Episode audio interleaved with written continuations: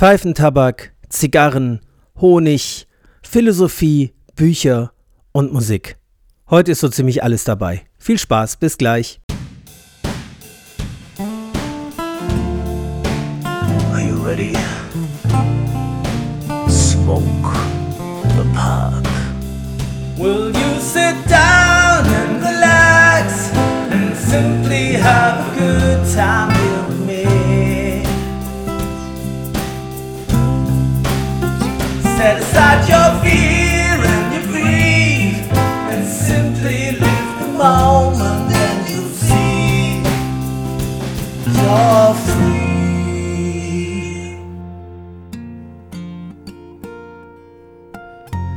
Ja, herzlich willkommen zu Strandkorbgedöns. Heute ist Sonntag, der 25.02.2024. Es ist 12.30 Uhr und das ist die achte Folge der vierten Staffel. Ich freue mich, dass du wieder dabei bist, dass du zuhörst und hoffe, du hast viel Spaß bei der heutigen Folge.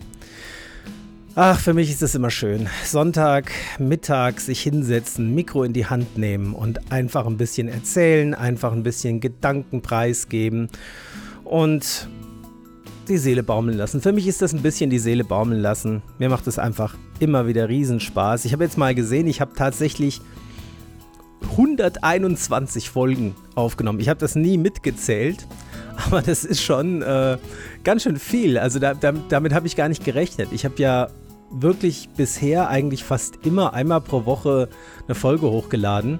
Und der, der Anlass, dass ich überhaupt die Videos gezählt habe, war, dass ich nach dem letzten Video von Angelo, danke nochmal für den Hinweis, ähm, eine Zuschrift bekommen habe. Mein Lieber, da hat sich ein Schreibfehler eingeschlichen bei dir im Titel. Du hast Latakia Falke geschrieben anstatt Latakia Flake. Ja, das war natürlich die Autokorrektur.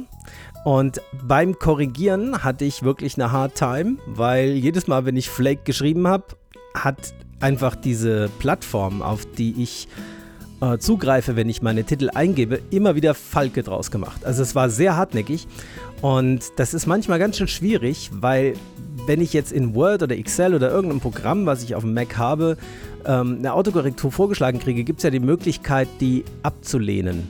Aber bei Spotify ist das nicht möglich. Das heißt, ich muss, ich muss da so Workarounds machen. Das heißt, ich muss erst FLA schreiben, dann den Satz zu Ende schreiben, dann ein K und ein E ein Stück weiter rechts schreiben und dann das Ganze verbinden. Sonst haut die Autokorrektur zu und ich kann nichts dagegen tun.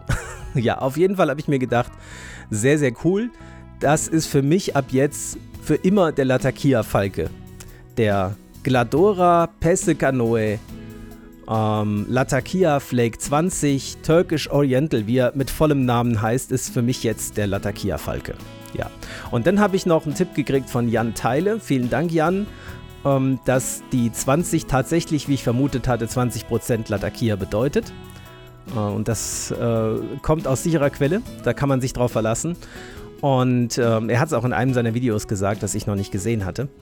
Und ähm, 40 ist dann vielversprechend. Also ich glaube, die 40er Version wird mir vielleicht besser schmecken.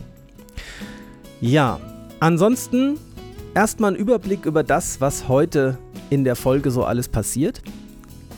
Ich habe verschiedene Themen mir überlegt. Zum einen habe ich einen neuen Pfeifentabak angefangen zu probieren, von dem ich schon jetzt sehr begeistert bin. Ein paar Updates zu den laufenden Tabaken sozusagen. Dann ähm, ein bisschen was über den Pfeifenstammtisch in Gießen, der gestern wieder stattgefunden hat. Ja, kurz gesagt, war wieder ein wunderbarer Tag. Kann ich ein bisschen von erzählen. Dann noch zu Zigarren. Ich habe tatsächlich seit letztem Mal vier Zigarren probiert. Also ich bin im Moment richtig gehypt mit Zigarren. Äh, macht mir so einen Spaß, dass ich äh, tatsächlich schon überlegt habe, ob ich mal eine Zeit lang nur Zigarren rauche, weil ich da im Moment wirklich sehr, sehr viel Spaß dran habe. Aber gleichzeitig ist dann beim Rauchen der letzten Zigarre gestern tatsächlich noch was passiert, das mich daran erinnert hat, wie es dazu gekommen ist, dass ich von Zigarren wieder weggekommen bin. Und ähm, deswegen äh, werde ich wahrscheinlich jetzt nicht eine Zeit lang komplett Zigarren rauchen. Aber mit dieser Frage hat sich ein anderer sehr berühmter Mann beschäftigt. Aus meiner Sicht zumindest ein berühmter Mann. Ich glaube, es kennt ihn nicht jeder, aber ich fand ihn schon immer sehr sympathisch und da gibt es ein tolles Video dazu, genau zu diesem Thema, was ich euch dann auch vorstellen bzw. verlinken werde. Dann habe ich tatsächlich auch endlich mal die drei neuen Honigsorten probiert, die ich schon eine lange Zeit hier stehen habe. Da kann ich ein bisschen was zu erzählen. Und ich habe tatsächlich Alan Watts die gesamten Werke jetzt durchgehört. Ende. Ich bin durch. Acht Monate, ein bis zwei Stunden jeden Tag. Lange, lange Zeit. Und ich hatte euch ganz am Anfang gesagt, wenn ich ganz durch bin, dann gebe ich euch so ein Fazit von dem, was ich daraus ziehe für mich, für mein Verständnis der Realität und für meine Verortung in dieser Realität. Und ähm, das mache ich wieder relativ am Ende. Ich würde sagen, vielleicht sogar ganz am Ende, damit die Leute, die sagen, Philosophie ist nicht so mein Interessengebiet sich ausklinken können. Das werde ich dann auch nochmal ankündigen. Und dann gibt es noch eine Kleinigkeit. Ich habe eine schöne Buchreihe gelesen, Star Wars Thrawn. Die äh, Trilogie, die zeitlich gesehen am weitesten vorne liegt, die aber am letzten, also erst zuletzt entschieden ist, also die jüngste Trilogie. Und ähm, etwas zu meiner musikalischen Vergangenheit. Durch eine wunderbare Kontaktaufnahme mit einem Hörer habe ich da was gefunden, was ich nicht gedacht hätte, dass überhaupt noch existiert. Das will ich euch auch zeigen. Das werdet ihr heute in der Folge 8 der vierten Staffel hören. Und ich freue mich schon drauf, das alles zu erzählen und ich fange gleich an. Also, mit den Pfeifentabaken. Ähm, ich kann nur eins zu dem Nordic Seaweed sagen. Ich will nicht zu viel sagen, sonst wird das zu redundant. Er ist wieder im Rennen. Ne? Also die letzten paar Mal, wo ich ihn geraucht habe, fand ich ihn eigentlich gar nicht so schlecht. Nicht wirklich so richtig extrem gut, aber so, dass ich sage, bleibe ich dran. Kann sein, dass ich ihn mit der Zeit sogar noch besser finde. Dann habe ich den Gladora Latakia Flake 20, also den Latakia Falken, den habe ich gestern auf dem Pfeifen-Stammtisch verschenkt. Und ich möchte nochmal abschließend sagen, ich denke, dass ich eine Überempfindlichkeit gegen eines der Aromen habe, was da verwendet wird. Der ist ja leicht aromatisiert.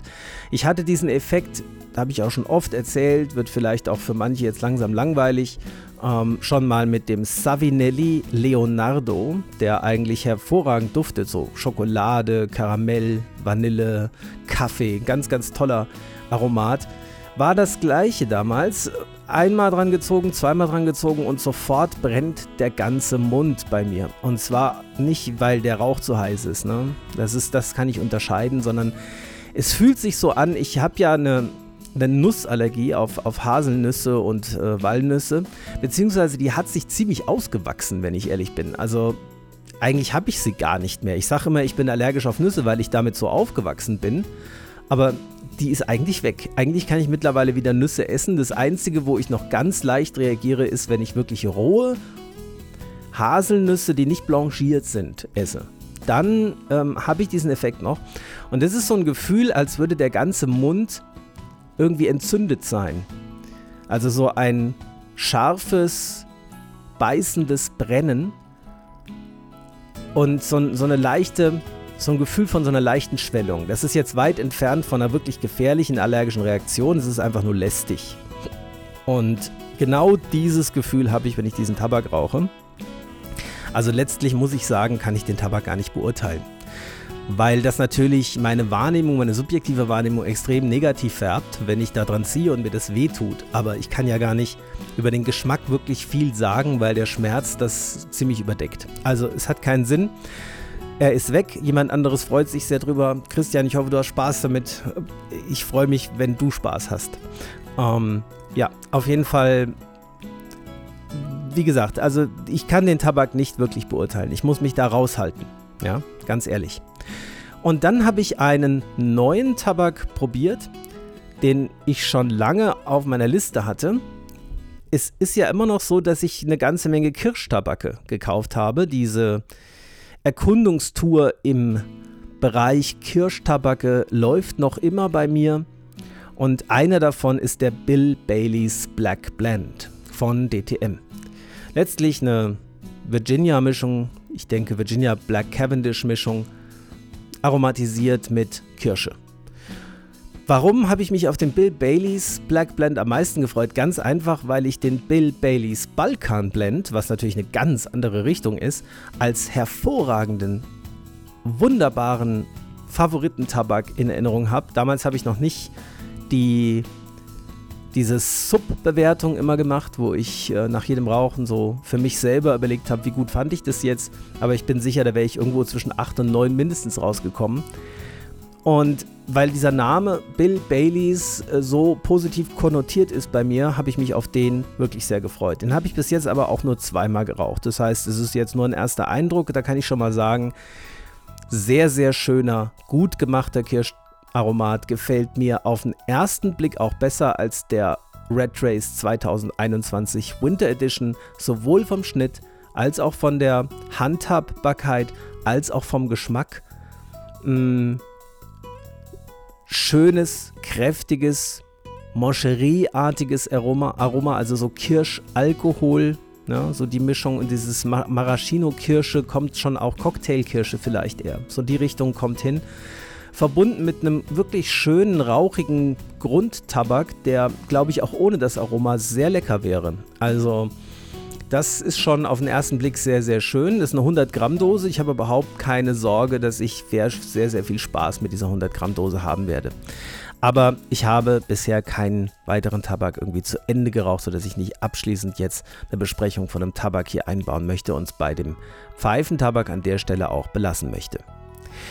Gestern war wieder Pfeifenstammtisch im Quantum in Gießen und es war wie immer wunder wunderbar. Es waren diesmal ein bisschen mehr Leute da als beim letzten Mal. Es gibt so einen harten Kern von zwei, drei Leuten, der eigentlich immer kommt und gestern waren nochmal zwei zusätzliche Leute dabei, wobei ich jetzt nicht euch beide also ich will euch nicht äh, unterstellen, dass ihr nicht zum harten Kern gehört. Ihr wisst, was ich meine. Ihr habt wahrscheinlich äh, in den anderen, an den anderen Terminen, weiß ich ja, eine Krankheit oder irgendwas, was dazwischen gekommen ist. Das ähm, ist, ist ja auch egal. Auf jeden Fall waren wir jetzt halt nicht zu dritt, sondern zu fünft. Und dann ist irgendwie doch nochmal... Also zu dritt war es auch schön, aber zu fünft ist nochmal mehr Lebendigkeit dann drin. Und dann abgesehen von den, sage ich mal, naja, ähm, Umständen der Lokalität, wo wir uns treffen, beziehungsweise der meist schon sehr stark alkoholisierten Menschen morgens um elf am Sonntag, die wir da treffen, die zum Teil auch ein bisschen an, ich will es mal, ich will es mal nicht zu negativ sagen, ein bisschen anhänglich und ein bisschen distanzlos sein können, was das Ganze manchmal ein bisschen schwierig macht, haben wir auch einen ganz netten Menschen getroffen, der ähm, uns erzählt hat, dass er eigentlich bisher nur Zigarre raucht, ab und zu eigentlich nicht Raucher ist, aber überlegt auch mal eine Pfeife zu rauchen. Und ja, war, war eine schöne Sache. Würde mich freuen, wenn der Kollege irgendwann mit am Tisch sitzt. Das war ein sehr sympathischer Kerl. Ansonsten sind wir danach noch, also wir haben erstmal ganz viel Tabak geraucht natürlich und probiert und hin und her und irgendwelche alten Sachen. Ähm, äh, ausgetauscht, äh, die noch bei Leuten im Regal standen, wo dann der andere dann doch vielleicht Freude mit hat. Das ist immer so eine schöne Tauschbörse, wo man so eigene, ne, zum Beispiel den Latakia-Falken konnte ich jetzt jemandem geben, der Spaß damit hat. Ich freue mich. Ähm, ich habe einen anderen Tabak mitgenommen von jemand, äh, der sagt, den will ich nicht mehr, wo ich wieder jemanden kenne, der sich sehr darüber freuen würde. Also, oder wird, nicht nur würde.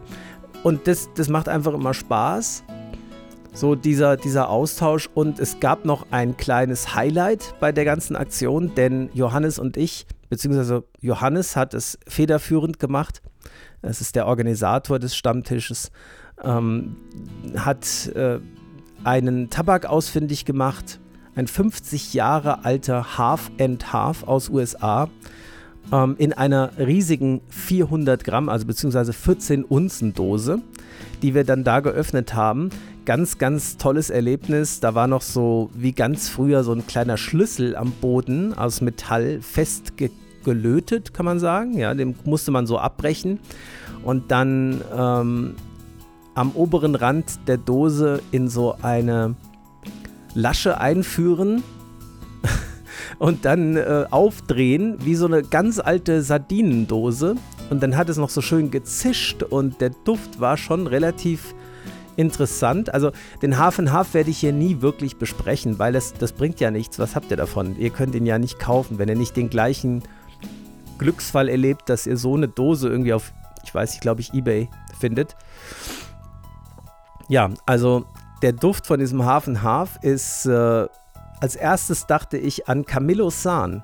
Ähm, wenn ich als kleiner Junge erkältet war, musste ich immer inhalieren mit ähm, Camillo San. Ich weiß nicht, ob es das überhaupt noch gibt. Das ist so eine ähm, alkoholbasierte Kamillelösung, ja, die in das Inhalationswasser gegeben wird. Der Geruch ist eigentlich, ja, ich, der, der ist nicht schlecht, aber ich assoziiere ihn in erster Linie natürlich mit Krankheit und keinem Wohlbefinden. Und deswegen war ich erstmal ein bisschen skeptisch.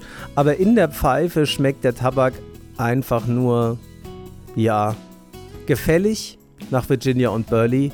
Und es ist so ein leichtes, kräutriges Aroma im Hintergrund, aber da ist dann Kamille nicht mehr erkennbar. Ich, es ist schwer in Worte zu fassen. Ich würde ihn fast schon als Lakeland einstufen, weil ich finde, das ist wirklich sehr kräuterartig und floral, was man da schmeckt. Ich weiß nicht, was das eigentlich für ein Aroma sein soll. Ähm, ja, kann ich ja mal nachgucken, mache ich während ich weitererzähle. Mal sehen, was Tobacco Reviews dazu sagt. Aber schon ein sehr interessanter Geschmack, allerdings jetzt nicht so toll, dass ich sagen würde, wow, geagter Tabak, 50 Jahre alt, ne? der ist irgendwie aus den 80ern, 40 Jahre kann auch sein. Also nicht so, dass ich sagen würde, das ist jetzt so ein Erlebnis wie der Balkan Sobrani oder die Dunhill London Mixture, die ich jetzt probiert habe als geagte Tabake, sondern eher so, den kann man noch gut rauchen, ne? eher so die Richtung. Und von der Konditionierung her war er absolut perfekt. Ne? Also der, der raucht sich wie, wie, also 10 von 10 Punkten von der Handhabbarkeit. Der ist genau richtig trocken, da muss man nichts weiter machen. Der ist relativ fein geschnitten, den lässt man einfach in die Pfeife rieseln, drückt ihn ein bisschen an und dann brennt der runter wie, also gibt es überhaupt gar kein Problem. Ja? Also es ist besser, besser kann im Tabak nicht konditioniert sein. Nur halt der Geschmack, naja, also 7 von 10 auf den ersten Blick. So, ne? Es ist okay, kann man gut rauchen, aber jetzt nicht irgendwie ähm, in irgendeiner Weise herausragend. Ja, ich merke jetzt auch wieder, warum ich es nicht weiß, ob er aromatisiert ist oder nicht, weil es gibt einen Eintrag bei Tobacco Reviews. Ich bin hier gerade am Schauen. Da erfährt man nur, dass er ja, Virginia Burley und Black Cavendish enthält. Am Flavoring steht einfach nichts, wobei auf der Packung aber schon etwas von einem ganz typischen und speziellen Half-and-Half-Flavor steht, aber ohne dass man jetzt genau weiß, ja, was, was bedeutet es jetzt? Ne? Also mit was ist der aromatisiert? Was soll das sein? Irgendwas Florales, wie gesagt. Also ich habe hier einmal von der Scandinavian Tobacco Group Half and Half. Jetzt weiß ich nicht, ob das der ist. Den habe ich gefunden auf Tobacco Reviews und da ist die Rede von Anis. Das würde mich wundern. Dann hätte ich ihn sicher nicht gut rauchen können. Das glaube ich nicht. Spices, ja, Gewürze. Genau, er hat was Würziges, Kräuteriges ähm, in Richtung Thymian, Richtung Oregano, sowas am ehesten. Vom Geschmack her. Aber nur ganz mild, ganz leicht. Aber okay, es ist ein alter Tabak, es gibt ihn gar nicht mehr und ich würde sagen, ihr braucht euch nicht allzu sehr zu grämen. Ihr habt nicht allzu viel verpasst. Es gibt so viele bessere Tabake auf dem Markt, muss man nicht hinterher trauern. Die Dose und das Event haben Spaß gemacht, aber ich glaube, die 200 Gramm oder 180, die ich jetzt hier stehen habe, die werden sehr, sehr, sehr, sehr, sehr lange hier stehen. Ne? Ist eher vielleicht nochmal was, was man, wenn mal jemand zu Besuch kommt, mal zeigen kann. Hier kannst du mal probieren. Aber das wird jetzt keiner, den ich ähm, regelmäßig rauchen werde. Das wird einfach so ein Regalhüter werden. Ja, ansonsten war es aber ein, wie gesagt, schönes Event. Hat Spaß gemacht. Alle haben davon probiert. Und also fast alle. Und äh, waren ungefähr der gleichen Meinung wie ich. Ganz guter alltagstauglicher Tabak ohne besondere Ecken und Kanten, ohne besonders herausragende Eigenschaften. Danach waren wir dann noch in einem lokalen Tabakladen in Gießen. Eigentlich wollten wir in zwei, der zweite hatte ausgerechnet an dem Tag zu. Kann passieren. Und das war eigentlich auch ganz nett. Sogar ein begehbarer Humidor war da und ein paar schöne Stücke. Habe ich aber jetzt darauf verzichtet, welche mitzunehmen, weil mein Humidor einfach voll ist und ich jetzt erstmal einen neuen Humidor bräuchte, bevor ich mir neue Zigarren kaufe. War schön. Danach noch einen schönen Döner gegessen. Wunderbarer Tag. Ähm, der hatte leider keinen ganz so schönen Abschluss, weil das äh, die letzte Zigarre, die Sons of Anarchy, war, ähm, die ich ganz äh, am Ende der Zigarren, die ich getestet habe, diese Woche vorstellen werde. Sage ich jetzt schon dazu, kann ich nicht wirklich was zu sagen, habe Pech gehabt mit der Verarbeitung. Deswegen war dann der letzte Smoke des Tages längst nicht so gut wie die ersten drei im Rahmen des Pfeifenstammtischs. Genau. Und dann kommen wir weiter zu den Zigarren, die ich probiert habe. Und ganz wichtig, ich habe alle meine Notizen, die ich mir so während der Woche mache, also meine ganzen Tabellen, hochgeladen und frei zugänglich gemacht für jeden, der den Link erhält. Und diesen Link werde ich jetzt unter das Video posten, beziehungsweise unter die Podcast-Folge. Und ihr könnt gerne einfach immer reinschauen. Ich vervollständige diese Tabelle täglich. Ja, nach jedem Smoke trage ich ein, was ich geraucht habe und wie ich das fand auf einer Skala von 1 bis 10. Nochmal, das soll keine objektive Bewertung sein. Wenn ich einem Tabak zwei Punkte gebe, dann heißt es, dass mir dieser Tabak an diesem Tag in dieser Situation überhaupt nicht gefallen hat. Das muss aber gar nicht am Tabak liegen. Das ist einfach nur das Erlebnis, was ich in dem Moment für mich einstufe eher als bewerte von 1 bis 10. Das ist letztlich was, was ich auch für mich mache, um hinterher so eine Art Hitlist machen zu können, um sagen zu können, im Schnitt hat mir der Tabak seit Anfang 2024 am besten gefallen und der am schlechtesten. Und das heißt nicht, dass er gut oder schlecht ist, sondern das ist mein persönlicher Eindruck. Ja, und wie gesagt, diese Tabelle auf Google Sheets könnt ihr gerne jederzeit einsehen.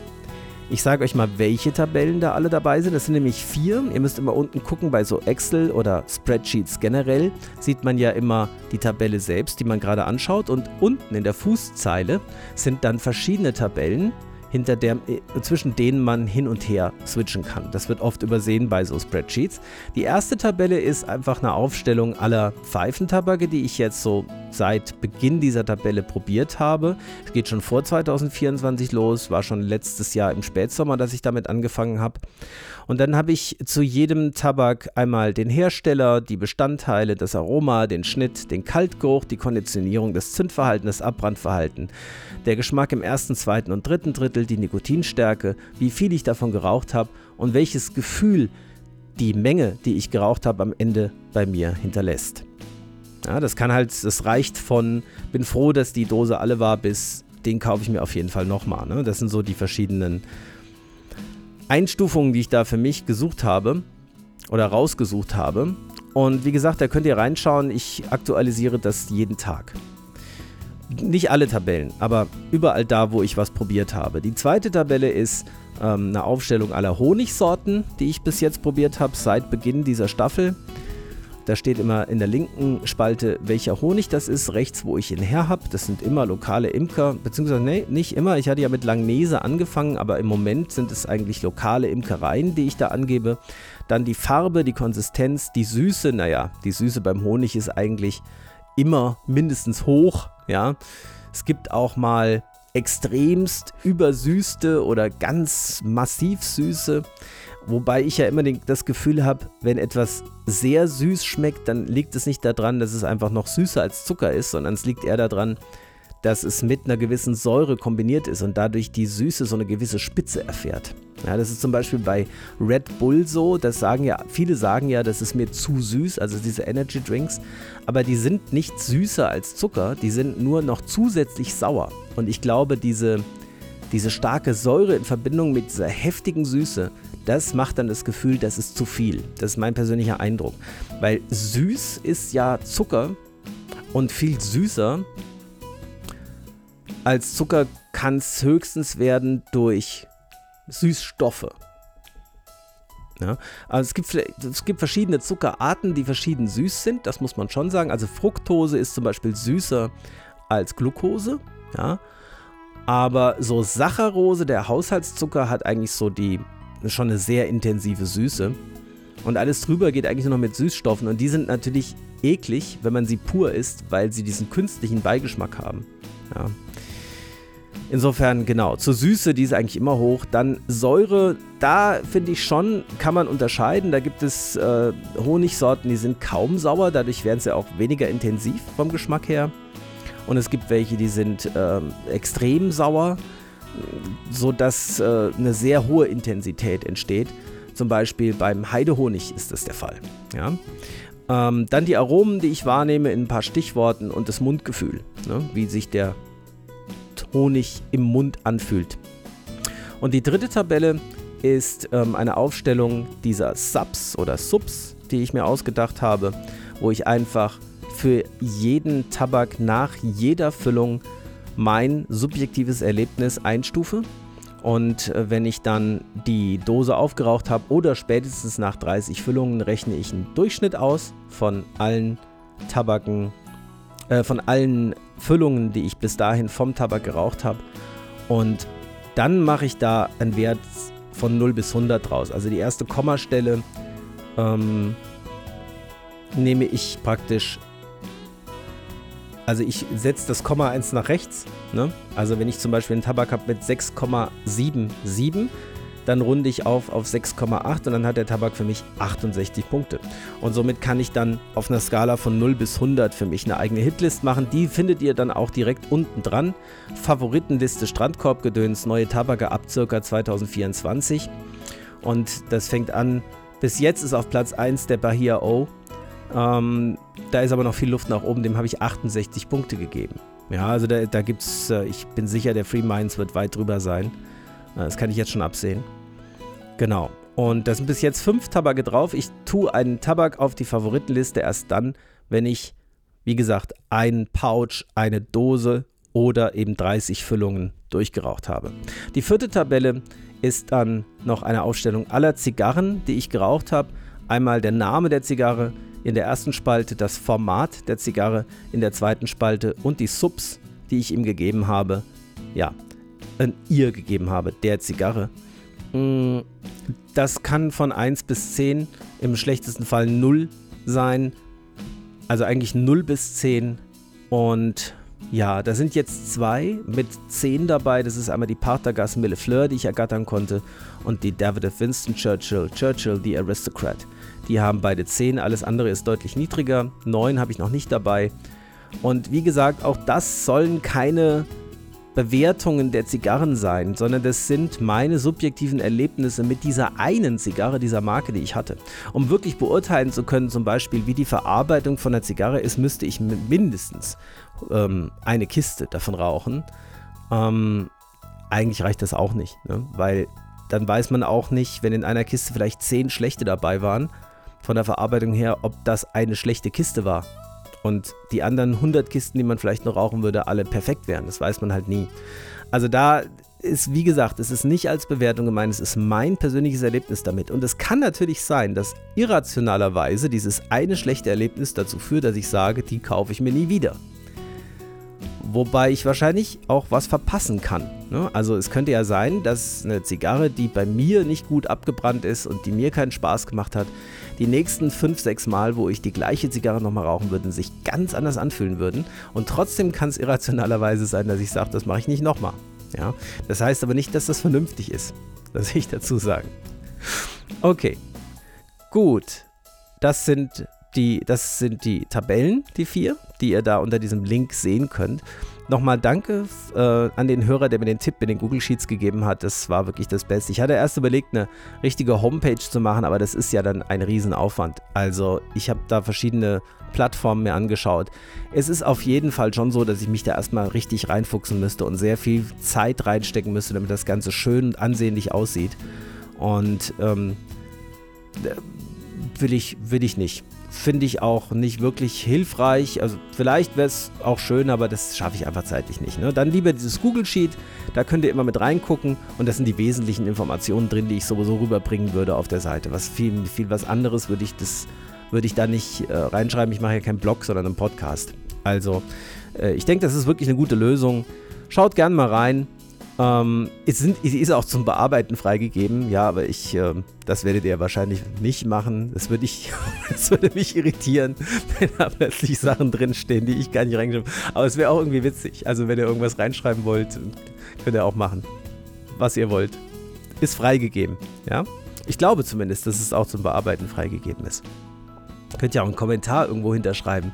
Wenn ihr seht, ich habe der Skeleton Live Your Dreams nur 5 Punkte gegeben, könnt ihr dahinter schreiben, was? Wie kannst du nur? Bin ich alles offen für. Finde ich alles lustig. Ja. Okay, also so, kommen wir zu den Zigarren, die ich probiert habe seit dem letzten Mal. Das erste ist nämlich die ähm, Caldwell, The King is Dead. Half Corona, das ist eine Dominikanische Republik-Zigarre. Ein sehr, sehr kleines Format, Half Corona. Das heißt, die ist äh, noch kleiner als eine Corona, eher so in Richtung Panetalia schon. Aber ich habe doch relativ lang dran geraucht, so bestimmt eine Dreiviertelstunde. Das hat mich wieder gewundert. Es ist alles Domrep, ne? Einlage, Umblatt, Deckblatt, ist alles Domrep, aber nicht von schlechten Eltern. Also wer denkt, dass Domrep immer mild sein muss, der sollte die mal probieren. Mein lieber Scholli, also die ist alles andere als mild. Vielleicht so im ersten Drittel noch, aber je weiter die Richtung Banderole wandert, die Glut, desto heftiger und bissiger, also nicht bissig im, im negativen Sinne, sondern, nee, bissig ist das falsche Wort, äh, strenger und erdiger und ledriger und nikotinhaltiger wird die. Und jetzt komme ich auch zu diesem berühmten Mann, von dem ich sprach, von dem ich das Video gesehen habe. Der ist nicht so berühmt, aber es ist dieser Caldwell, ja, der diese Zigarrenreihe Caldwell, The King is Dead, The Blind Man's Bluff und solche Dinge ähm, erstellt. Ich finde einfach die, die Titel schon immer toll von den Zigarren. Ich finde das Design insgesamt toll, der Kisten und der Banderolen und ich finde auch den Typ irgendwie sehr sympathisch. Ne? Also es ist so, es gibt so, ich finde unter den Zigarrenrauchern gibt es so zwei wesentliche Kategorien. Da gibt es einmal die Anzugträger, Krawattenträger, ähm, die Etepetete mit Lackschuhen in der Zigarrenlounge sitzen und äh, über Politik reden und ihre Zigarre genießen. Und diese Kategorie, ja, wisst ihr, was ich meine? Und dann eher so die Sons of Anarchy Region oder die Harley-Davidson-Fraktion. Ähm, lange Haare, lange Bärte. Äh, ich mache jetzt hier Stereotypen, ja, klar. Ähm, äh, Metal, äh, so Ketten, ja, so die Kategorie. Und da ist für mich der Caldwell eher einer von, ja, so ein, so ein rustikaler Typ irgendwie. Und das war für mich immer so der Inbegriff des Zigarrenrauchers. Also in meiner Zeit, wo ich viele Zigarren geraucht habe, habe ich viele Videos mit ihm geguckt, weil ich fand es auch so ganz ähm, sympathisch, wie er mal gesagt hat, wenn er Zigarren für seine Kunden lagert, dann ist er total vorsichtig und lagert die immer genau bei der richtigen Feuchtigkeit, genau der richtigen Temperatur, trennt die alle schön, damit die Aromen sich nicht vermischen im Humidor, lagert die, kontrolliert sie ständig, lüftet die Humidore, sorgt dafür, dass die perfekt konditioniert sind und wunderschön aussehen, aber seine eigenen liegen oft einfach nur irgendwo in der Ecke rum. Das fand ich so sympathisch. Dachte also meine eigenen Zigarren, da ist das Deckblatt teilweise gerissen, das ist mir alles egal. Das, die rauche ich nur, weil ich einfach rauchen will und da mache ich nicht so einen Aufwand. Das fand ich irgendwie sympathisch. Ist mir hängen geblieben. Und von diesem Menschen habe ich jetzt ein Video gesehen und ich habe nur auf dem Thumbnail schon gesehen, dass der eine Pfeife raucht. Und zwar so eine ganz schlanke, filterlose Peterson. Ich denke, was ist denn da los? Caldwell raucht Pfeife. Und das Video verlinke ich euch mal. Ich finde es großartig. Dieser Mensch äh, redet in diesem Video darüber, so wie im Moment so bei ihm sich das verhält, wie viel Pfeife er raucht und wie viel Zigarre er raucht. Und das hätte ich nie gedacht, dass der überhaupt Pfeife raucht. Ja, das ist so ähnlich, als würde jetzt Arnold Schwarzenegger plötzlich mit einer Pfeife irgendwo auftauchen. So war das für mich.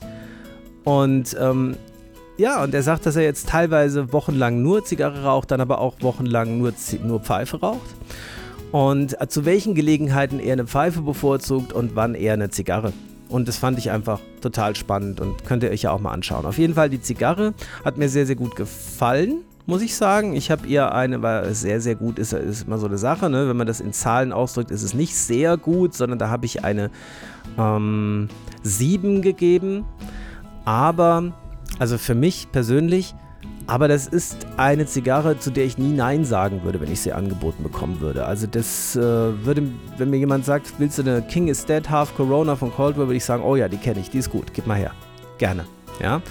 Also auf jeden Fall tolles Erlebnis. Wie gesagt, sehr, sehr erdig, sehr, sehr ledrig im Geschmack und auch ein bisschen pfeffrig. Ganz anders, als ich bei Domrep erwartet hätte. Ja. Und äh, ich finde es auch, wenn man auf die durchschnittliche Aromabewertung bei äh, Cigar World schaut, dann sieht man, die meisten sagen, im Vordergrund steht Pfeffer. Ne? Also die ist schon scharf und, und äh, präsent und äh, sehr fordernd auch ein Stück weit. Ja, ein bisschen dreckig. Gut, die nächste Zigarre, die ich probiert habe, war die, ja, das ist eigentlich nicht wirklich eine Zigarre, wenn man ehrlich ist. Also schon gar kein Longfiller. Das ähm, musste ich einfach mal probieren. Die habe ich mitgenommen, als ich bei Rauch in Wetzlar war. Die Toscanello Rosso. Ja, also eine mit Kaffee aromatisierte Zigarre, Zigarillo, was auch immer das ist. Vom Format her so, naja, ich weiß nicht, was das für ein Format ist. Sie ist vielleicht so 6 cm lang oder 7 und läuft so konisch zu und ist natürlich schon angeschnitten. Ja, also das kann man mal machen. Ich habe da eine, eine, eine 5 immerhin gegeben. Ich fand sie so im Vergleich zu der Skelton ungefähr die gleiche Liga. Zu dieser einen Skelton, zu diesem einen Erlebnis. Und die schmeckt ja im Wesentlichen nach dem Aroma, nach Kaffee. Und das nicht unbedingt in einer besonders raffinierten Art und Weise. Das hat so einen gewissen Kaffeegeschmack, der sich mit dem Tabak so ein bisschen verbindet. Aber man raucht eine gute halbe Stunde dran und für einen Euro, muss ich sagen, das kann man mal machen. Ne? Ich werde jetzt nicht mir die regelmäßig kaufen. Und ich habe jetzt ja noch vier, es sind fünf Zigarren für irgendwie fünf Euro. Also für diesen einen Euro ist es auf jeden Fall ganz nett, kann man mal probieren. Und ich könnte mir vorstellen, dass auch die Raumnote eine ganze Ecke angenehmer ist als bei nicht aromatisierten Zigarren. Aber es ist halt eine aromatisierte Zigarre. Das ist eigentlich, ja, also das ist so für mich dasselbe wie aromatisierter Tee. Ne? Das kann man mal machen, das ist auch mal witzig, aber das, das ist nichts Halbes und nichts Ganzes. Also entweder ich rauche einen gut aromatisierten Pfeifentabak oder ich rauche eine Zigarre, aber eine aromatisierte Zigarre ist für mich eigentlich so eine Sache. Also, war gar nicht so schlecht, kann man mal machen. Aber da will ich jetzt nicht zu viele Worte drüber verlieren. Das nächste, und das war auch wieder eine Überraschung, die Flor de Copan Classic Corona. Von der hatte ich früher sogar mal eine Kiste, weil sie mir sehr, sehr gut gefallen hat. Und ja, sie hat mir auch jetzt gut gefallen, aber ich fand sie ein Stück weit ein bisschen zu derb. Ein bisschen zu viel Leder und Erde. Das erste Drittel ist noch sehr, da ist auch eine gewisse Süße dabei, eine Cremigkeit. Das verbindet sich dann mit dieser Ledrigkeit zu einem schönen, runden Zigarrengeschmack, der ordentlich kräftig ist, der ganz gut in der Nase bitzelt beim Retrohale und der sehr befriedigend ist. So ab dem zweiten Drittel wird sie mir dann langsam aber sicher immer mehr ein bisschen zu mächtig. Mächtig ist das richtige Wort. Die Verarbeitung von dieser Zigarre ist kaum zu toppen. Die ist ähm, perfekt, würde ich sagen. Da kann man nicht äh, viel mehr dran machen. Ich finde vielleicht, der Zugwiderstand war nicht ganz optimal. So einmal Perfect Draw, aber, so, aber erst in der zweiten Hälfte. Aber soweit ganz okay.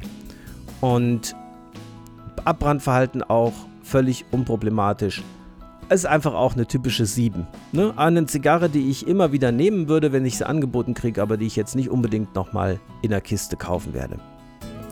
Und zu guter Letzt die äh, Sons of Anarchy. Na, die habe ich ja jetzt äh, auch probiert. Die habe ich von Erik mitgenommen, als ich in der Oberstadt war. Und äh, habe mich sehr darauf gefreut, weil ich einfach ja, Sons of Anarchy, ich habe das mal angefangen zu gucken. Ich habe es letztlich nicht zu Ende geguckt. Das ist bei vielen Serien bei mir so. Die müssen schon extrem gut mir gefallen, dass ich da dran bleibe. Weil Ich bin immer so, wenn ich Serien gucke auf Netflix oder Disney Plus oder wo auch immer, dann erschlägt mich das immer so, wenn ich schon sehe, irgendwie acht Staffeln oder ich weiß nicht, wie viel es bei Sons of Anarchy sind. Das ist, glaube ich, wesentlich weniger. Aber trotzdem, wenn ich allein schon sehe, drei Staffeln, A, 20 Folgen, dann weiß ich schon, okay, 60 Stunden musst du schon reinstecken. Dann habe ich schon meistens keine Lust mehr. Also diese Miniserien gefallen mir immer schon besser, wo es immer nur so vier bis acht Folgen gibt, dann weiß ich wenigstens, okay, das kannst du doch irgendwie unterbringen. Aber diese ganz langen, das ist dann, das muss dann schon so, so gut sein, dass ich sage, da kann ich gar nicht aufhören zu gucken und das ist dann schon ausgesprochen selten. Aber das ganze Flair von Sons of Anarchy, Motorrad, ähm, ja, also dieses ganze so leicht äh, Metal-artig angehauchte ist halt genau meine Atmosphäre und Sons of Anarchy, die, die Banderole sieht cool aus, Black Rock, der Name ist genial. Die Toro sieht unheimlich mächtig und äh, ja, kernig aus. Und ich habe mich sehr darauf gefreut.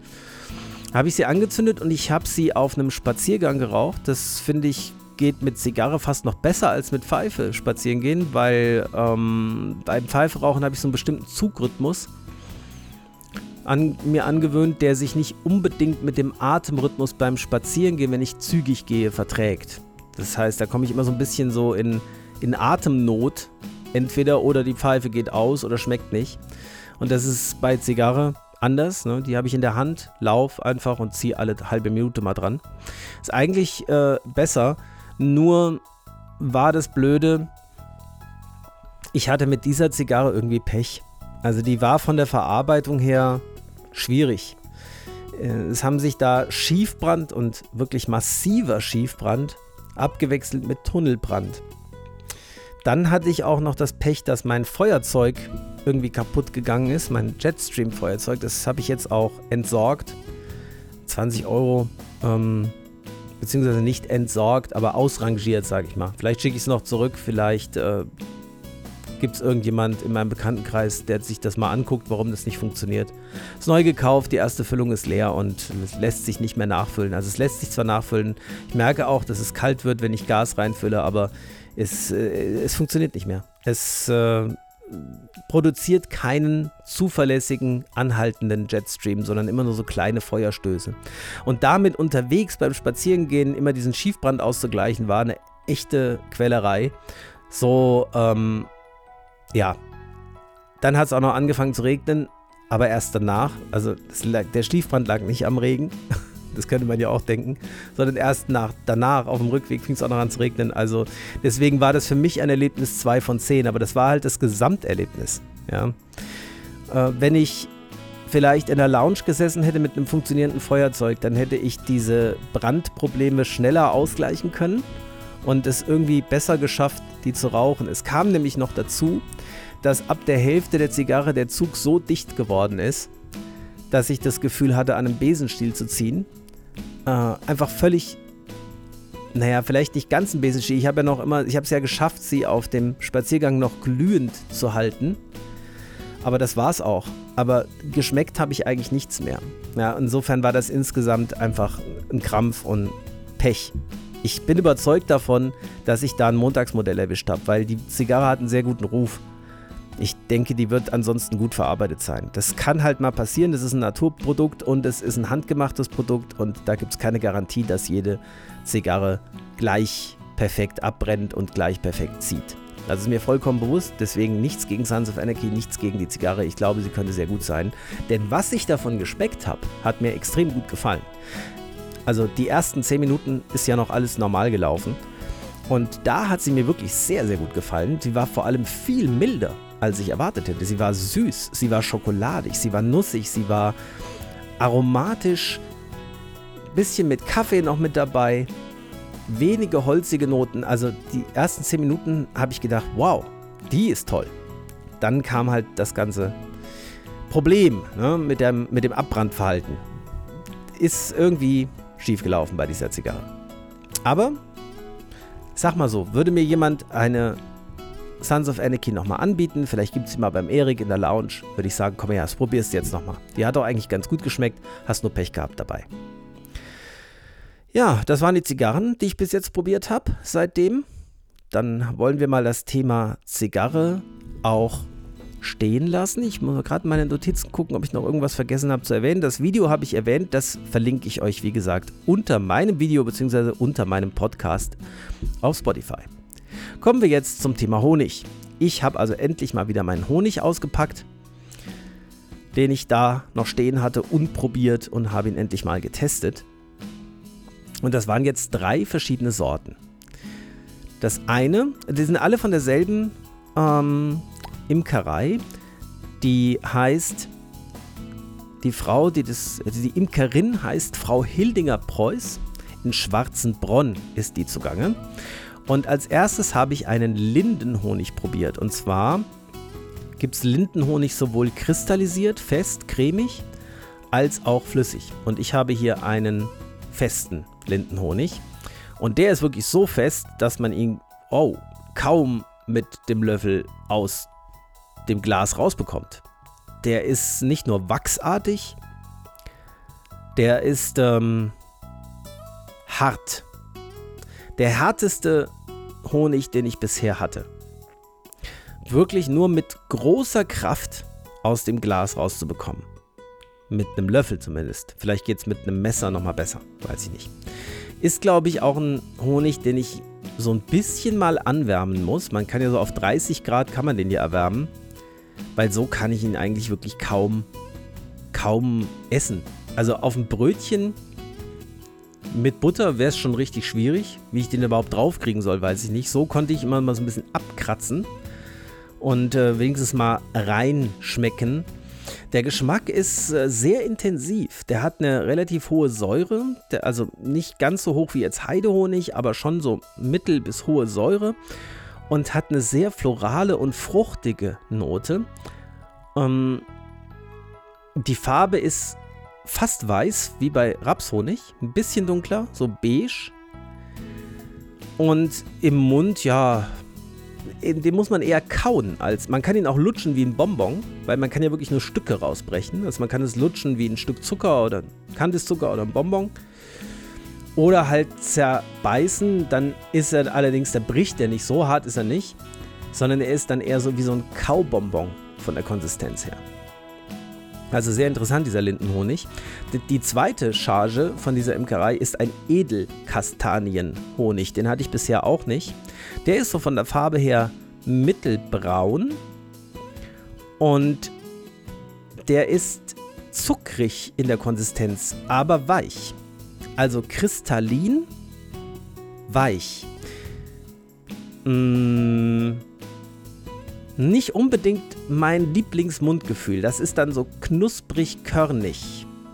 Ja, stellt euch vor, ihr nehmt einfach Zucker, ganz viel Zucker und macht den so ein bisschen nass. So, besprüht ihn so ein bisschen mit Wasser, dass sich die Kristalle zwar anlösen, aber nicht ganz auflösen, sodass der Zucker so ein bisschen ja, weich ist und schon mit einem Löffel entnommen werden kann als Masse, aber immer noch deutliche Zuckerkristalle überall da sind körnig, halt sehr, sehr körnig, grobkörnig. Nicht unbedingt meine Lieblingskonsistenz, muss ich sagen. Ansonsten ist der vom Aroma her ein bisschen so, wie ich es erwartet hatte bei Kastanienhonig. Ich habe tatsächlich das Gefühl gehabt, ich schmecke so bis sowas wie geröstete Marone. Bitter, herb, kräuterartig zum Teil. Ganz interessant. Also auf jeden Fall eine eigene Art von Honig. Ich hätte Edelkastanienhonig, als ich ihn gesehen habe, so auf den Bildern, wo ich bestellt habe, eher so erwartet, dass er so ist wie Tannenhonig. So ähm, malzig, dunkel, zuckrig, würzig, so wie Waldhonig eben schmeckt. Ist aber gar nicht so. Der hat was sehr. Hm, welches Kraut ist das, was ich da schmecke? So ein bisschen wie Tee. Vielleicht ist es und, und ich meine jetzt nicht Kräutertee, sondern tatsächlich Schwarztee. So diesen Geschmack habe ich da ein bisschen mit drin, wenn ich den probiere. Naja, und dieses körnige könnte man auch als knusprig bezeichnen. Vielleicht gewöhne ich mich noch dran. Ich könnte mir auch vorstellen, dass er als Brotaufstrich nochmal besser kommt, als jetzt einfach vom Löffel probiert. Und dann habe ich halt einfach noch, weil ich dachte, den muss ich zumindest auch mal einmal mit ins Programm nehmen, so einen Robinienhonig oder besser gesagt Akazienhonig probiert. Das ist auch von derselben Frau Hildinger Preuß. Und äh, ja, das ist halt Akazienhonig, das heißt, der ist fast flüssig, fast wie Wasser. Das hat ähm, wirklich sehr, sehr, sehr flüssige, kaum noch honigartige Konsistenz, ist transparent bis ganz leicht gelb-grünlich und ist sehr, sehr süß und überhaupt nicht sauer. Gar nicht. Da ist gar keine Säure drin. Und deswegen hat der Honig auch nicht so eine Tiefe. Der ist eher flach, eindimensional, ganz gefällig süß. Also es könnte auch einfach Glukosesirup sein oder so oder Zuckersirup. Es ist kaum ein Geschmack von Honig zu identifizieren. Ja, er ist, glaube ich, sehr, sehr gut geeignet, um Dinge zu süßen. Ja, zum Beispiel um Tee zu süßen oder andere Dinge zu süßen. Vielleicht auch so zum Backen ganz gut, aber so relativ langweilig, muss ich sagen. Ist nicht, nicht besonders interessant. Ansonsten habe ich jetzt im Moment keine neuen Honige mehr da. Die müsste ich mir erst besorgen. Werde ich aber demnächst auch wieder tun. Und damit sind wir beim Thema Honig auch durch. Jetzt zum Thema Musik. Ein Hörer hat mir einen Link geschickt zu einem YouTube-Video. Als ich das gesehen habe, mir, ist mir alles aus dem Gesicht gefallen, weil ich gedacht habe, wo hast du das denn her? Wo hast du das denn gefunden? Und ähm, ich weiß jetzt, wo er es her hat. Ähm, Grüße an dich, äh, Bekannter von einem der Bandmitglieder. Also es geht darum, dass ich mal in einer Band war, im Alter von etwa 17 bis 20, 22 Jahren, ich weiß es nicht mehr genau. Die hieß Brain Code. Ja, also Gehirncode, Brain Code. Und das war die erste Band, in der ich jemals war. Und wir haben eigene Lieder gemacht tatsächlich. Und es hat mich einfach erinnert an diese Zeit, äh, wenn man so 18, 19 Jahre alt ist und ist in einer Band und ist dann schon im Studio und nimmt eine CD auf, dann hat man das Gefühl, so in einer Woche dann laufen unsere Videos auf MTV, wie man dann in dieser Zeit so ist, so überschwänglich, größenwahnsinnig, leicht größenwahnsinnig. War einfach eine schöne Zeit. Und ähm, naja, ihr könnt es euch ja mal anhören. Ich verlinke es unter dem Video. Brain Code Non-Compos Mentis haben wir damals die CD genannt. Und äh, ja, es ist halt, das hat so ein bisschen Schulband-Flair, ja. Man hört es so ein bisschen. Es ist aber gar nicht so schlecht. Also ich schäme mich nicht, es zu zeigen. Und ähm, ich denke wahnsinnig gern an die Zeit und an die Kollegen in der Band damals zurück. War wunderbar. Ganz toll. Äh, die Texte, die ich damals geschrieben, naja. mit einem Augenzwinkern. Ja, das Englisch ist nicht immer das Beste und äh, ja. Okay, wir waren fast noch Kinder, kann man sagen. Könnt ihr ja mal reinhören, wenn es euch interessiert. Und als nächstes noch zu einer Buchreihe, die ich gelesen habe. Ich bin ja während meiner Bandscheibenprotrusion auch physiotherapeutisch behandelt worden von einem sehr netten Physiotherapeuten. Das habe ich, glaube ich, auch schon erzählt, der mein Tattoo auf dem Arm gesehen hat, mein Laserschwert und direkt gesagt hat, oh, Star Wars-Fan, dann geht's jetzt los, jetzt können wir uns unterhalten. Und der hat mir dann immer was erzählt.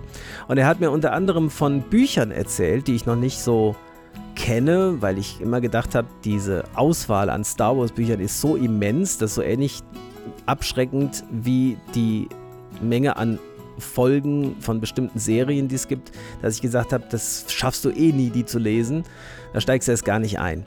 Und er hat mir jetzt halt von so ein paar Reihen erzählt, unter anderem Darth Bane, die ich auch auf jeden Fall noch angehen werde, die mich sehr interessiert haben, also ein paar Reihen genannt, wo ich neugierig geworden bin und eine davon war eben Thrawn. Ich kannte die Thrawn-Trilogie aus den 90ern, die praktisch die äh, eigentlichen Folgen 7, 8, 9 der Star Wars Trilogie, der ursprünglichen Star Wars Trilogie hätten werden können. Sie waren zumindest als Hörbuch so angelegt. Und ähm, ja, da muss ich auch sagen, diese Hörbücher habe ich damals gehört und geliebt. Das waren nicht nur Hörbücher, das waren Hörspiele mit den Original-Synchronstimmen von Luke und Leia und Han und äh, den Original-Soundeffekten von allen Lasertriebwerken, Laserschwertern. Das war einfach großartig. Ähm, fast alle Star Wars-Fans, die ich kenne in meinem Alter, hätten sich gewünscht, dass das verfilmt wird und nicht das, was jetzt als Sequels rausgekommen ist. Ja, die haben ja nun wirklich keinen guten Ruf, die Sequels. Aber ich muss sagen, wenn man sie, wenn man über ein paar Sachen hinweg schaut und seinen Frieden damit macht, dass Disney das Laserschwert nicht verstanden hat, zum Beispiel. Das Lichtschwert. Disney hat das Lichtschwert nicht begriffen. Ganz einfach. Das Lichtschwert ist nicht so konstruiert, dass man damit jemandem auf die Rüstung haut und eine kleine Schramme hinterlässt, sondern ein Laserschwert schneidet widerstandslos durch jegliches Material. Und das hat Disney nicht verstanden. Wenn man das einfach mal zur Seite sieht, äh, zur Seite legt, diesen Fakt, sind sie gar nicht so furchtbar schlecht. Also ich habe die auch alle geguckt und gerade die allerletzte Folge fand ich eigentlich von der Idee her gar nicht schlecht gemacht. Aber klar, also wenn ich mir die Star Wars Filme 1 bis 9 anschaue, dann sind für mich die Folgen 2 bis 6 die wirklich ernstzunehmenden, richtig guten Star Wars Folgen. Schon die allererste, The Phantom Menace, also die, die erste Prequel, fand ich, da musste ich schon Kompromisse machen. Jar Jar Binks ging mir tierisch auf die Nerven. Uh, und es ging mir auch diese Erklärung mit den Mediklorianern ging mir furchtbar auf die Nerven, weil das klang eher nach Star Trek als nach Star Wars. Die Macht äh, gehört nicht physikalisch erklärt. Ja, oder biologisch oder biochemisch, finde ich. Das habe ich damals auch einfach, ich, ich blicke dann darüber hinweg. Ich denke dann, ja, komm, erzähl das, aber sei dann ruhig. Mach jetzt weiter. Ja, sei wieder Star Wars. Also ich blende das dann einfach aus für mich und denke, nee, das passt jetzt hier nicht hin. Egal, weiter gucken. Ne? Schöner Film. Also gerade so Duel of the Fate, ne? natürlich am Ende Obi-Wan und äh, Qui-Gon Jinn gegen Darth Maul. Das war dann schon wieder legendär. Also gar keine Frage. Der, der Film hatte schon sehr, sehr große Momente. Aber unterm Strich würde ich ihn nicht in meine Favoriten mit rein tun, rein sortieren. Und ähm, im Gegensatz zu vielen anderen alteingesessenen Star Wars-Fans ist meine absolute Lieblingsfolge aller Folgen von Star Wars 3. The Revenge of the Sith. Weil ich ähm, persönlich finde, dass Anakin Skywalker auf der ganzen Welt keine bessere Besetzung hätte finden können als Hayden Christensen. Das habe ich von Anfang an gesagt. Viele haben auf ihm rumgehackt und haben gesagt, der hat das verkackt, jemand anderes hätte es besser gemacht. Kann ich nicht nachvollziehen.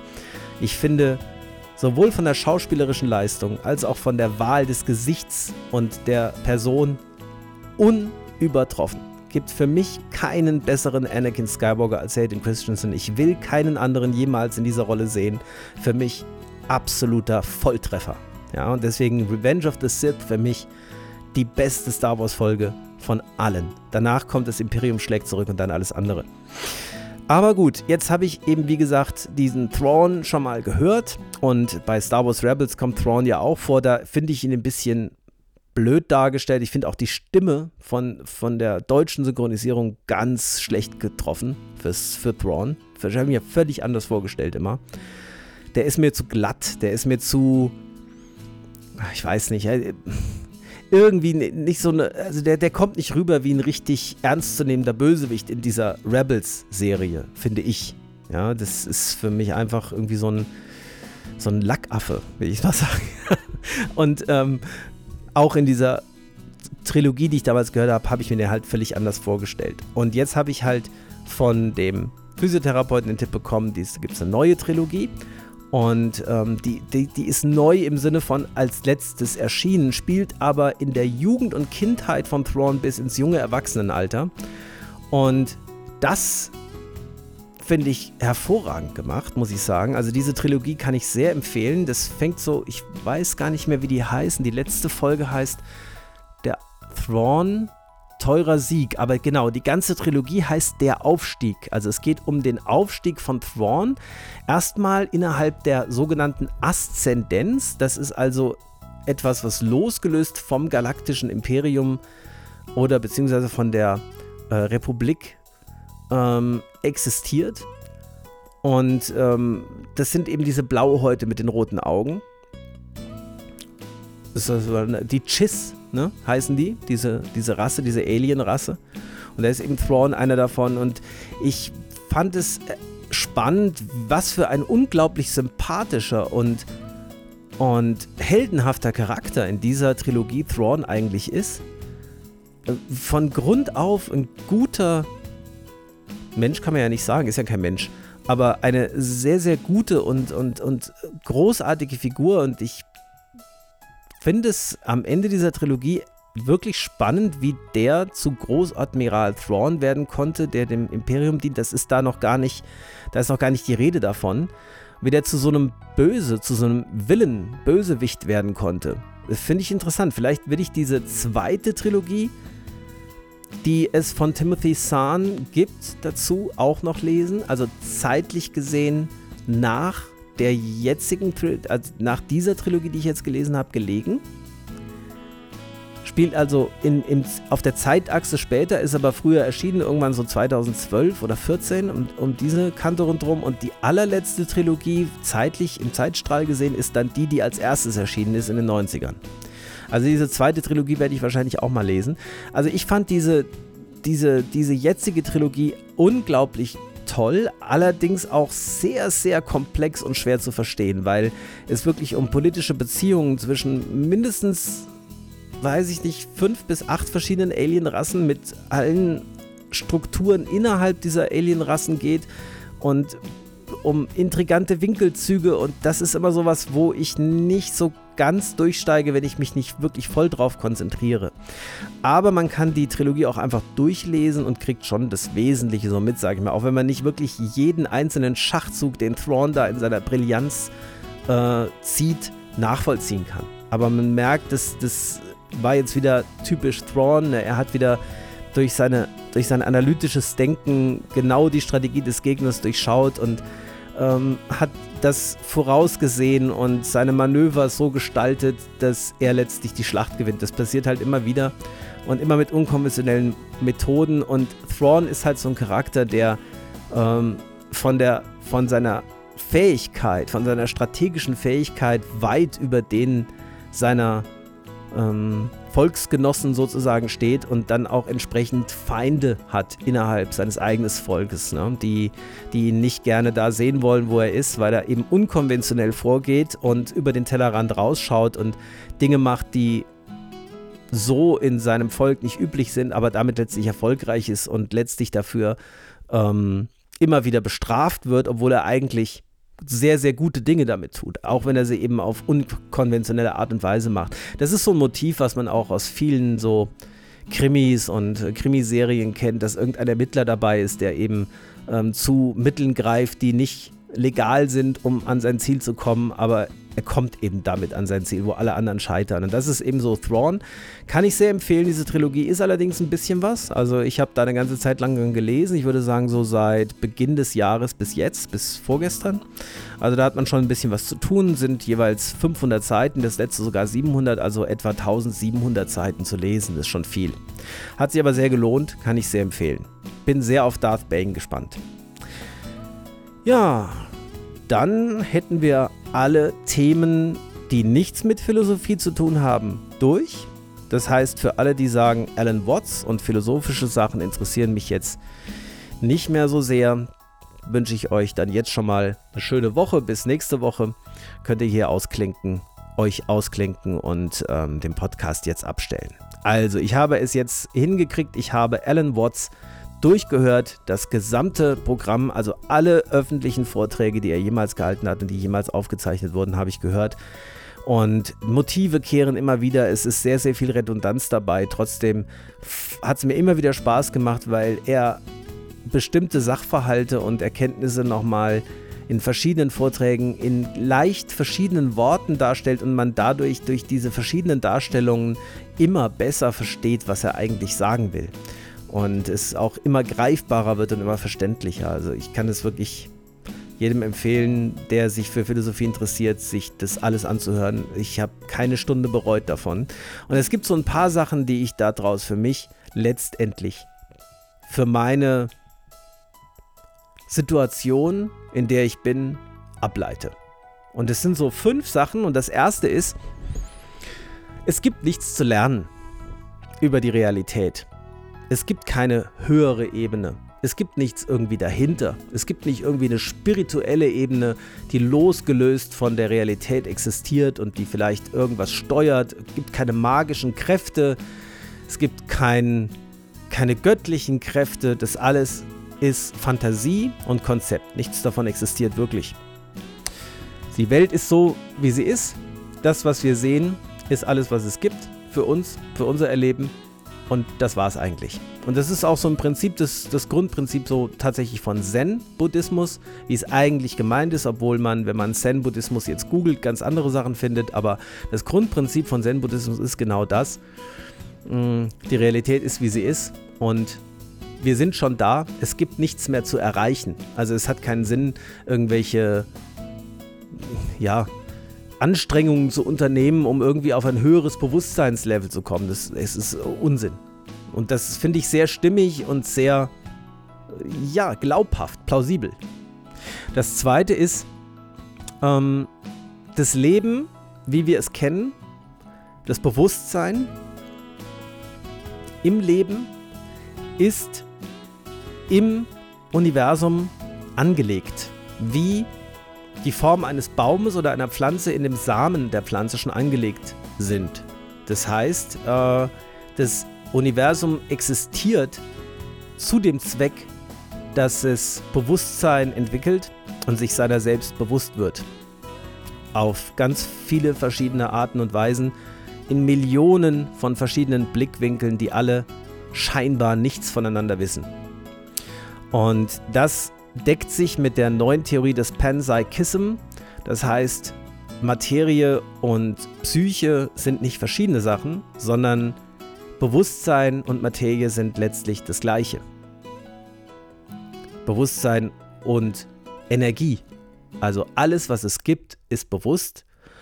Und das muss man sich so vorstellen, so ähnlich wie wenn man einen Samen sät, ähm, ist das Universum irgendwann entstanden und trägt jetzt Früchte. Also Bewusst das Bewusstsein, was sich entwickelt, ist langsam über viele Milliarden Jahre gewachsen. Ja, also ich sehe das Universum mehr wie eine Pflanze, die wächst und die sich entwickelt, im wahrsten Sinne des Wortes, als wie irgendein nach Plan gebautes architektonisches Meisterwerk, was irgendjemand, der außerhalb des Universums noch existiert, geplant und gebaut hat. Das ist für mich auch nicht plausibel, weil es dafür überhaupt gar keinen Hinweis gibt, keinen greifbaren. Es ist viel plausibler, dass es einfach wie eine Pflanze wächst mit dem Ziel, beziehungsweise mit dem, mit dem Endpunkt, ich will es ja nicht mal Ziel nennen, sondern mit dem Endpunkt der Bewusstwerdung. Wie auch immer. Aber ich glaube, dass das Universum keine Monarchie ist, also, dass es nicht einen Architekten und einen Boss gibt, der das Ganze steuert, sondern dass es eine Demokratie ist. Das heißt, es reguliert sich selbst, es wächst und wir tragen die Verantwortung, was hier passiert. Wir gestalten die Welt. Wir heißt alle Lebewesen. Nicht irgendein Boss, der oben auf dem Thron sitzt und das Ganze steuert. Das ist mein persönliche, äh, meine persönliche Ansicht und ähm, würde für mich auch ähm, sage ich mal, einem Bild eines Gottes oder einer Göttin näher kommen, die, ja, wenn, wenn man sie nicht äh, als Person begreift, ich finde, es hat eher was Mütterliches, das Göttliche, als was Väterliches, aber es ist halt äh, auch wieder nur ein Konzept. Also es ist eher was, was wächst und was den verschiedenen Formen der Bewusstwerdung Freiheit lässt, sich selbst so zu gestalten, wie es, wie es das möchte, das jeweilige Lebewesen, und nicht von oben irgendwas aufdrückt. Und das wäre letztlich dem, dem Bild eines liebenden, ja, wenn du es so nennen willst, ich finde es immer schwierig, das Wort Gottes ähm, oder Göttin äh, kommt dem jedenfalls näher. Wobei, wie gesagt, dass der Begriff an sich für mich schon nicht passt, weil ich nicht glaube, dass es eine losgelöst von dieser Realität existierende Präsenz oder Person gibt, die ein eigenes Bewusstsein und eigenen Willen hat, sondern dass wir alle Teil von diesem wachsenden Universum sind, was immer bewusster wird und sich immer mehr selbst erleben kann. Und das Dritte ist, ich habe eine andere Grundhaltung bekommen zu dieser in der ganzen Welt sehr verbreiteten Tendenz, sich immer weiter selbst zu optimieren. Das heißt, äh, dass alles, was man tut, immer irgendwie einem Ziel dienen muss, um noch produktiver und noch leistungsfähiger zu werden. Ähm, ich, glaube, was bei mir am ehesten hängen geblieben ist, ist dieser Satz: There is not a single cloud in the sky that is out of place. Es gibt keine hässlichen Wolken, es gibt keine hässlichen Pflanzen. Ne? Das, was äh, im Universum wächst, hat eine gewisse Schönheit, die gerade in, in der Tatsache liegt, dass die Dinge nicht perfekt und kategorisierbar und vorhersehbar sind, sondern dass dieser leicht chaotische und doch geordnete Grundtenor dahinter steckt, der das nicht menschengemachte einfach schön sein lässt, egal wie, auf welche Weise schön und in seiner Imperfektheit schön. Das heißt, ich sehe es nicht mehr so, dass es irgendwas zu verbessern gibt. Also, dass es einen, dass es Sinn machen würde für uns als Individuen zu sagen, wir müssen besser werden, als wir sind und müssen an uns arbeiten, weil es nichts zu verbessern gibt. Und gleichzeitig glaube ich, dass die, das Erwerben von Fähigkeiten, von Skills im Leben eine Grundvoraussetzung dafür ist, Spaß zu haben auf der Welt. Denn es gibt keinen Spaß ohne Fähigkeiten. Wenn ich am Motorradfahren Spaß haben will, muss ich Motorradfahren erst lernen. Und je besser ich es kann, desto mehr Spaß macht's. Das gilt für alle Berufe. Ein Beruf macht Spaß, wenn man ihn gut kann, wenn, wenn, es, wenn man vertraut ist mit dem, was man tut, wenn man anderen Dingen was darüber beibringen kann, dann fängt es an Spaß zu machen. Selbst das Zubereiten von Essen oder Getränken oder das Genießen von Essen oder Getränken oder Pfeifen und Zigarren ist ein Skill, eine Fähigkeit, die man sich erst aneignen muss. Das heißt, ich halte es für sehr sinnvoll, sich Fähigkeiten anzueignen, möglichst viele, um sein Dasein möglichst auskosten zu können und Spaß im Hier und Jetzt zu haben, aber nicht vor dem Hintergrund, dass man vorher nicht gut ist oder dass man mit Fähigkeit besser ist als ohne. Ja, das ist sowas, was bei mir hängen geblieben ist. Das nächste, und das ist der vierte Punkt, ist Raum und Zeit sind jetzt für mich das gleiche. Und zwar nicht von der physikalischen Standpunkt aus, sondern Zeit schafft Raum zwischen Ereignissen. Und Raum ist notwendig, damit Bewegung und Existenz überhaupt sein können. Ohne Raum gäbe es keine Existenz. Das heißt, Raum ist nicht nichts. Raum ist genauso wichtig wie die Energie, die sich im Raum verteilt. Und Zeit ist eine andere Form von Raum. Es ist ein Raum zwischen Ereignissen. Das will ich, dabei will ich es mal belassen. Und das letzte ist, dass ich glaube verstanden zu haben, dass die Tatsache, dass wir es als menschliche Wesen nicht schaffen, die Welt befriedigend und allumfassend zu erklären. Daran liegt, dass wir versuchen, das in Worten und Zahlen zu tun. Und insbesondere Worte, noch mehr als Zahlen, sind sehr begrenzt in ihrer Ausdrucksmöglichkeit. Das heißt, Worte sind in den Gedanken von Menschen entstanden. Das ist eine ganz speziell auf Homo sapiens zugeschnittene Art der Kommunikation, die sehr, sehr eingeschränkt ist und sehr, sehr viele Aspekte nicht mit einbeziehen kann, weil sie sie gar nicht ausdrücken kann. Ähm, Alan Watts hat mal gesagt, mal angenommen, es gäbe jetzt die Möglichkeit, das Universum als Person zu treffen oder als eine Art Gott. Und man würde ihn fragen oder sie fragen, wie hast du die Welt erschaffen? Dann sagt Alan Watts immer, dann würde Gott wahrscheinlich sagen, ich weiß es nicht. Habe ich einfach gemacht. So ähnlich wie ein Mensch, den man fragt, wie hast du das gerade gemacht, dass du den Eimer hochgehoben hast? Oh ja, ich habe ihn genommen und hochgehoben.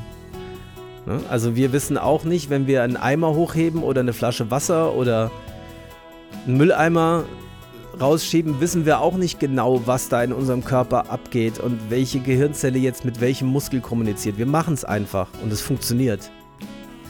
Und äh, vielleicht finde ich gerade diesen Gedanken ganz interessant, dass das Universum selbst nicht so genau weiß, wie es das macht, weil es ähm, einfach wächst.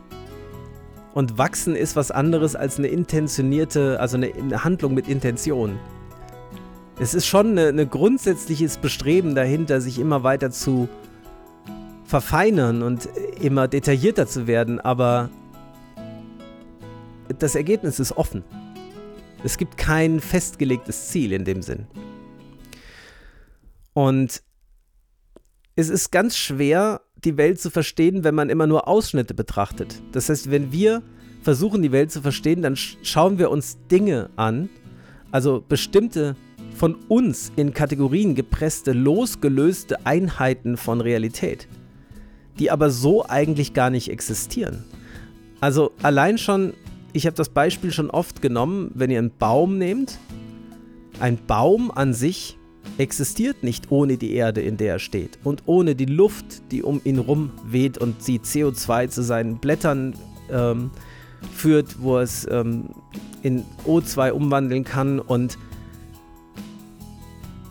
die Sonne, die auf seine Blätter scheint, die diese Photosynthese überhaupt erst ermöglicht. Also ein Baum losgelöst von der Umwelt ist nicht möglich. Und das ist für alle Lebewesen, nicht nur für Lebewesen, für alles, was auf der Welt existiert, ist es so. Das ist ein riesiges, unglaublich komplexes Netzwerk, was aufeinander abgestimmt ist. Und das, was das Individuum tut, ist nicht unabhängig von seiner Umwelt.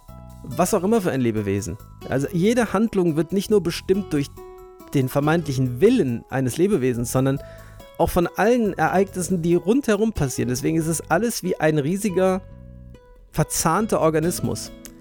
Und das finde ich entlastend, weil ich manchmal denke, auch wenn ich in einer bestimmten Art und Weise reagiere, die ich mir anders gewünscht hätte von mir selber, dann denke ich mir, naja, aber die Umstände haben eben auch dazu geführt. Das war jetzt nicht nur meine persönliche Haltung dazu, sondern meine persönliche Haltung ist durch die Umwelt und durch die Vorgänge, die vorher passiert sind, mit entstanden.